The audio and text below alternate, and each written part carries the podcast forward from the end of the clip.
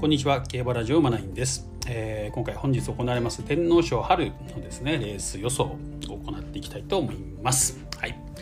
えー、まずね昨日のことからですねちょっとね、はい。まあ、このラジオでも配信させていただいたんですけどまあ青葉賞ですね。はい。まあ、青葉賞のワンダフルタウンのちょっとオッズがつきすぎててこれは美味しいというね話を昨日させていただいたんですけどえーとですね、まあね、オッズが本当に、まあ、下がるんじゃないかなと思ってギリギリまでこう見てたんですけど一向に下がらずですね、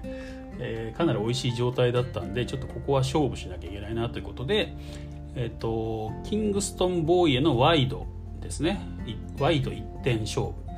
でバーゲン買いました、うん、でその後いや待てよと。キングストンボーイ来なかったった時にちょっと悔しい思いするなと思ってワンダフルタウンの単勝を買い足したんですね、うん、でワイド1万円単勝5000円という感じで、まあ、単勝が当たってもプラスになるというね形でね、え買い買い足したと。ただね、まあ、両方、まあ、運よくね、まあ、最後ね花差花差だったんでねあ届かないかと思ったんですけど、まあ、ダブル的中ということでね、まあ、久しぶりにね、このラジオでもヒットを出すことができたかなというところです。はいまあ、そんな感じでね、えー、調子もやっと上がってきたということで、えー、今日も気持ちよくいきたいなというところです。はい、ではもう早速いきましょう。えー、とまず天候の方からですね。ちょっと今雨が降ってきたようなんですけど、まあ、天気予報見てもねそんなに雨量、まあ、量は降らないみたいなので、えー、と今両馬場なんですよね。両馬場なんですけどまあ行ってもやや重までかなという感じがします、うん、ただまあだからなんだろう超高速馬場ではないくなるでしょうねおそらくね。はいまあ、とはいえまあ今阪神早いですからね。うんまあ、なんかやや重になったとしてもそんなに時計のがすごくかかるみたいな馬場にはならないかなというふうに思ってます。えー、まあ、そういう前提でね予想を組み立てていきますとえっ、ー、とねちょっとまたこれもいろいろ考えたんですけどやっぱり本命ね、えー、アリストテレスにしました。2番ですね。アリストテレス。はい。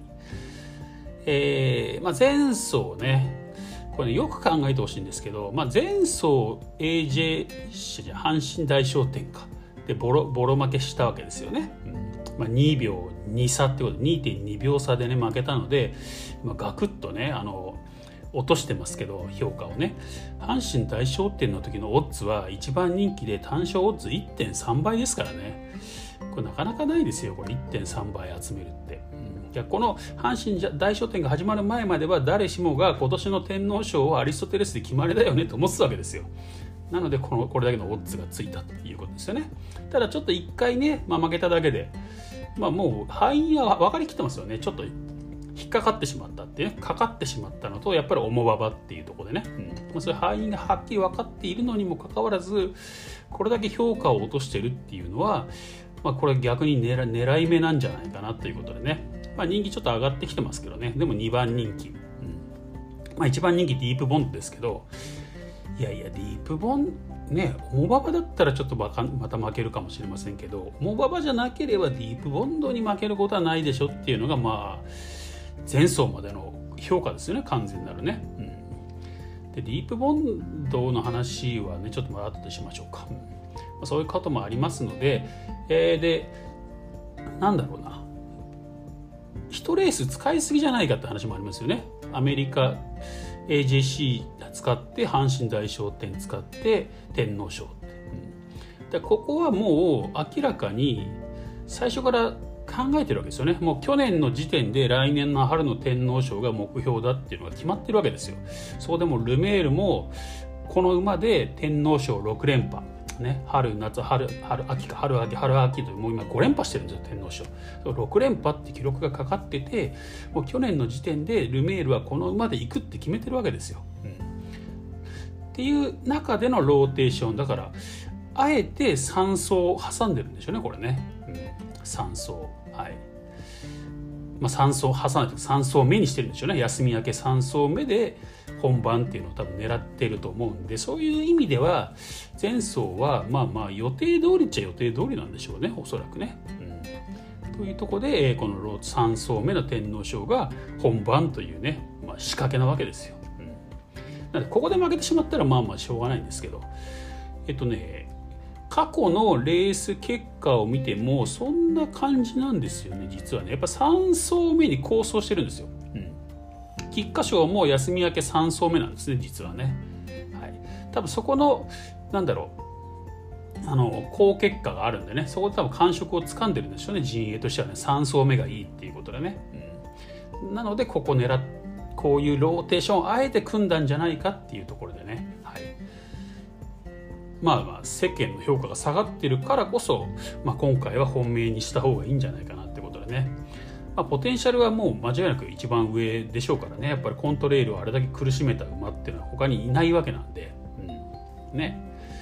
もうもうほんとかわす勢いでしたもんね。はい。ということでアリストテレス、まあ、あの時点でも誰もが来年の春の天皇賞はアリストテレスだなと思ったと思うんですよね。ということでね評価が下がってる今アリストテレス本命にしました。はい。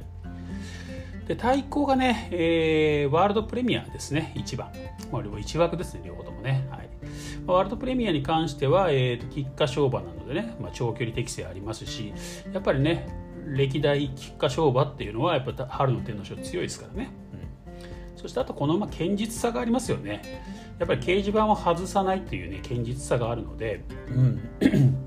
いいかなと。状態も上向きのようですね。ようやく上、まあ、前走ぐらいからようやく上向いてきたとね、まあ、菊花賞を勝った頃の状態に戻ってきてるんじゃないかというね、ことで、まあ、仕上げもね、1週間前追い切りでいっぱいに追って本番はね、軽めにっていうね、えー、このまあ、友道厩舎のまあ、基本、基礎ね、なんだろう、構想する時のパターンの追い切りということでもあるみたいなまあ、ここはちょっとね、えー、相手としてはワールドプレミア一番手でいいのかなという感じですね。まあ、どっちが本命にしようかなって感じなんですけどね、迷ったんですけどね。まあ、そんな感じです。3番手が、えーと、ディアスティマにしました。5番ね、まあ、長距離適性あるのかなと。前走の松籟ステークスか。読み方すぐ間違っちゃうんですけどね。難しい字書くんですけどね。松籟ステークス良かったですもんね。その前のグッドラックハンデも有馬記念とほぼ互角なラップを踏んでいるってことでね、まあ、ポテンシャル的にはかなり高いんじゃないかというところですよね。ただ先ほどニュースが入ってきましたね。北村友一ジョッキーがえーと、負傷してしまったということで全てこれ乗り換わりになっちゃったんですね今日ね。なので、えー、酒井ジョッキーかな？に多分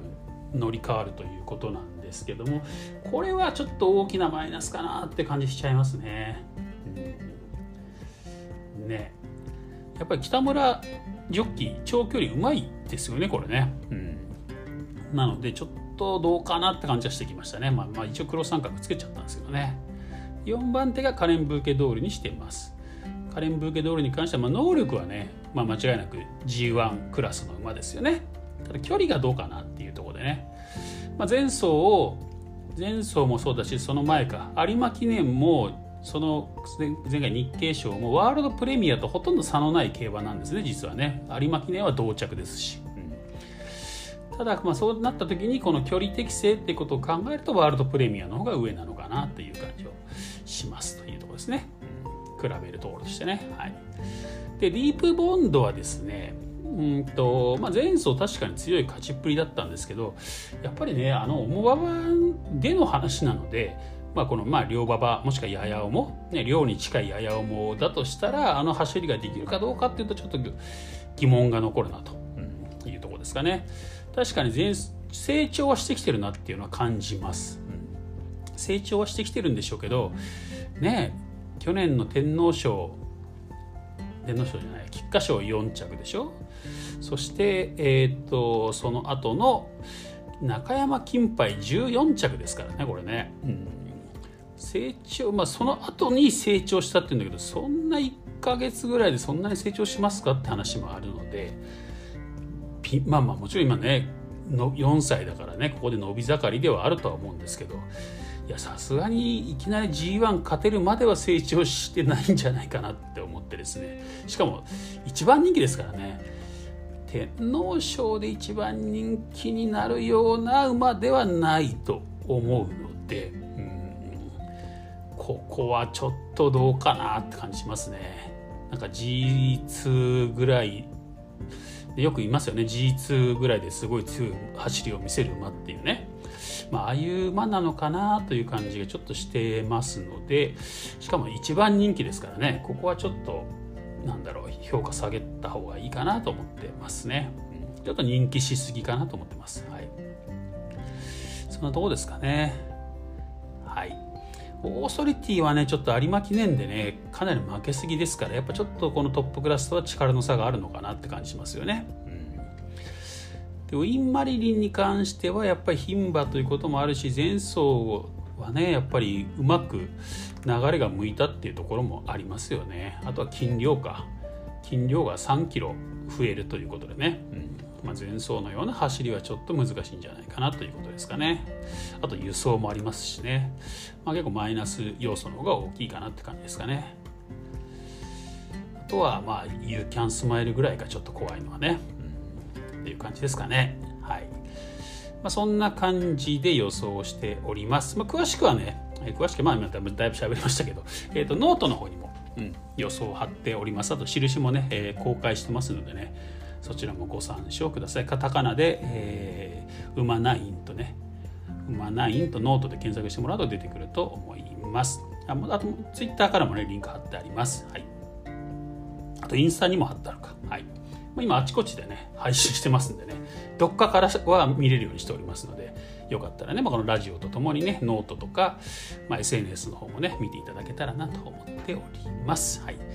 馬券の方なんですけどねこれちょっともうちょっと考えたいなところも思ってましてね、うん。まあ、昨日と同じようにアリストテレスの単勝で行くかワールドプレミアとのワイドで行くかっていう感じですかね。うん、まあ昨日の青葉賞ほどの自信はないのでえ通常私ね今ね1レース予算5000円にしてるんですよ。実はね。ちょっと今テスト段階っていうのもあるんで、ね、少し控えめにしてます本当は。本当は5000円なんですけど昨日はちょっと自信があったんで1万円ワイド勝負行って、えー、さらに単勝5000円プラスしちゃったんですよね。あこれ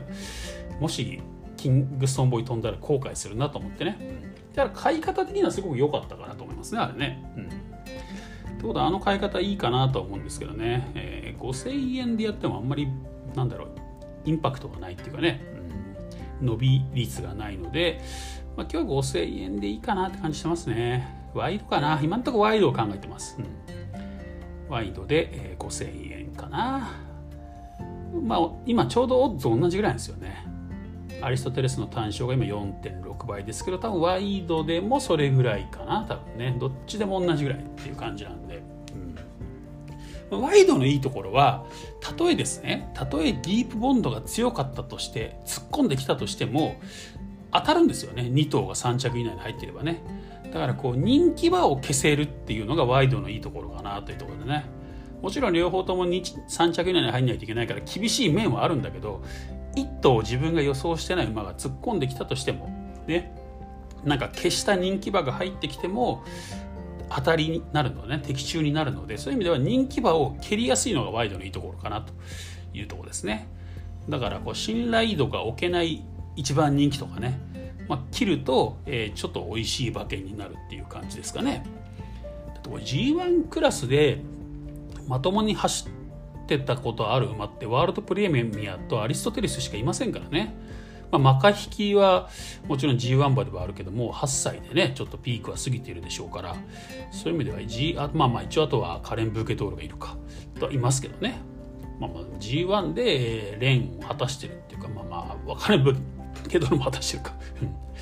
まあ G1 勝ちもしくはそれに等しい結果を残しているのはワールドプレミアとアリストテレスなんで。